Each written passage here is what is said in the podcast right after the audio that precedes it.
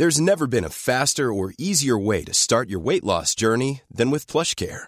PlushCare accepts most insurance plans and gives you online access to board-certified physicians who can prescribe FDA-approved weight loss medications like Wegovy and Zepbound for those who qualify. Take charge of your health and speak with a board-certified physician about a weight loss plan that's right for you.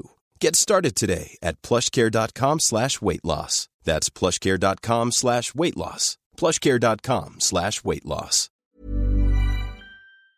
In three, two, one. Seven things you probably didn't know you need to know. I'm Jamie East, and this, this is the Smart 7. Good morning, everybody. It's Monday, the 9th of August, and it's Indigenous People Day. And a big happy birthday to Melanie Griffiths, Michael Kors, Gillian Anderson, and Anna Kendrick.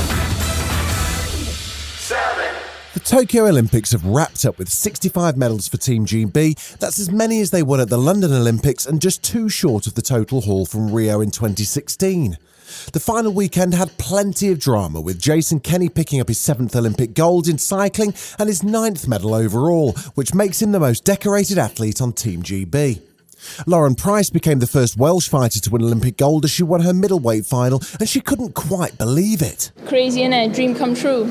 But um, yeah, I was lying in bed last night just thinking I'm in the Olympic final tomorrow. It was just, it's just crazy. I still got to pinch myself, but yeah, I'm over the moon and it couldn't have gone any better to be honest. Another Olympic gold went to Galal Yafai, who was working in a Land Rover factory in Solihull six years ago, and he gave credit to his brothers for honing his boxing skills as a child. If it weren't for them, I wouldn't be boxing. They've they walked into the gym, and I followed a few years later, punching each other in the sitting room. My mum pulling the hair out, going crazy when I'm crying back to her, which all put me in good stead for this position I'm in now, and yeah, I can only thank them.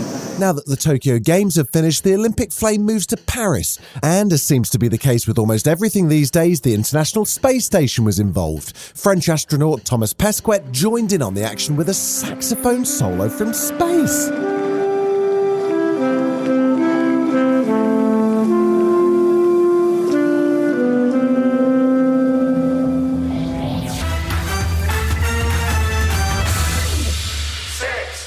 There were 27,429 new cases of COVID 19 yesterday and 39 additional deaths.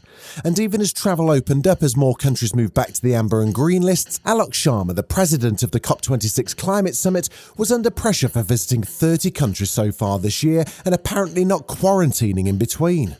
He says it's essential work as the summit draws closer and with the UN Intergovernmental Panel on Climate Change due to release a major report today. The weekend saw incredible footage of wildfires in Evia in Greece and flooding in North Korea. Caroline Lucas of the Green Party says it's clear that climate change is here already. Nature isn't just talking to us, she is shouting to us at the top of her voice. We are absolutely not just sleepwalking into climate catastrophe, we are running headlong into it. Climatologist Professor Michael Mann agrees and says we can't ignore the signs the planet is giving us. There are some difficult decisions that we are going to have to make um, when it comes to areas that are, are now literally uninhabitable um, to human civilization because of the profound threat of wildfires or floods.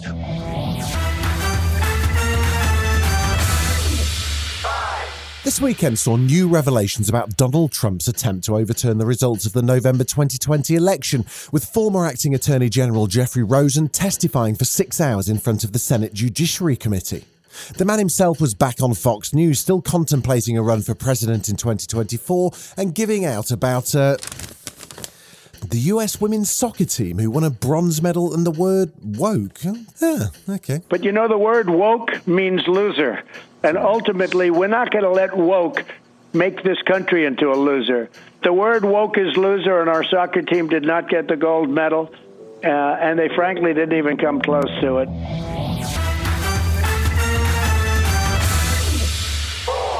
There's good news on the way for those who've been missing live music, as the government has announced a £750 million insurance scheme to back live events. It's due to start in September and is intended to give businesses confidence if events need to be cancelled because of COVID.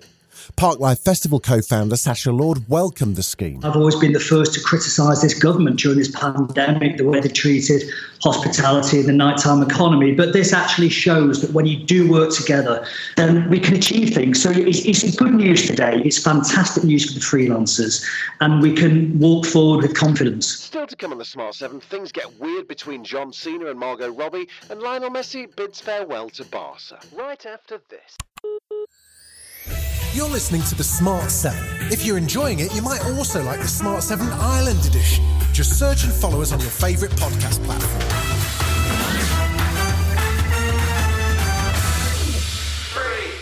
He may well be the greatest of all time, and he's just said farewell to the club he joined at 13 years old. He's Lionel Messi, and after failing to come to an agreement on a contract with Barcelona, he's now a free agent at 34. He gave a tearful press conference on Sunday. Es muy difícil esto para mí, después de, de tantos años. It's very difficult for me, after so many years, to have lived all my life here. I wasn't ready. Last year, when I sent the letter to leave the club, I was ready to speak up and I knew what I wanted to say because I was convinced, but that's not the case this year. He was the world's most talked about man when he played Jon Snow on Game of Thrones, but now that Kit Harington's life is returning to something more normal, he's opened up about his mental health.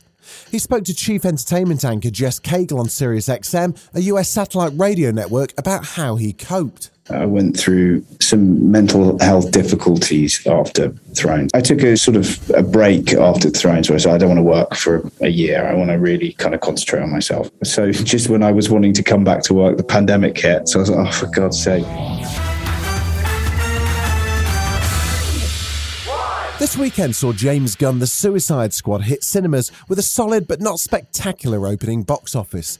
The movie stars Idris Elba, Peter Capaldi, and him, and of course Margot Robbie.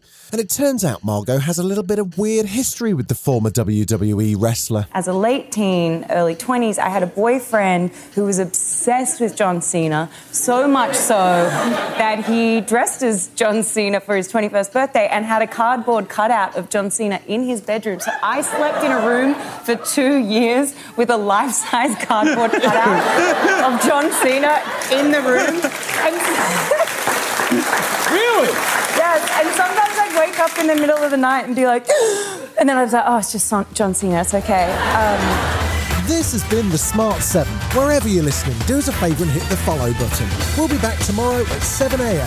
Have a great day. Written, produced, and published by Daft Doris. Even when we're on a budget, we still deserve nice things. Quince is a place to scoop up stunning high-end goods for 50 to 80% less than similar brands. They have buttery soft cashmere sweaters starting at $50, luxurious Italian leather bags, and so much more.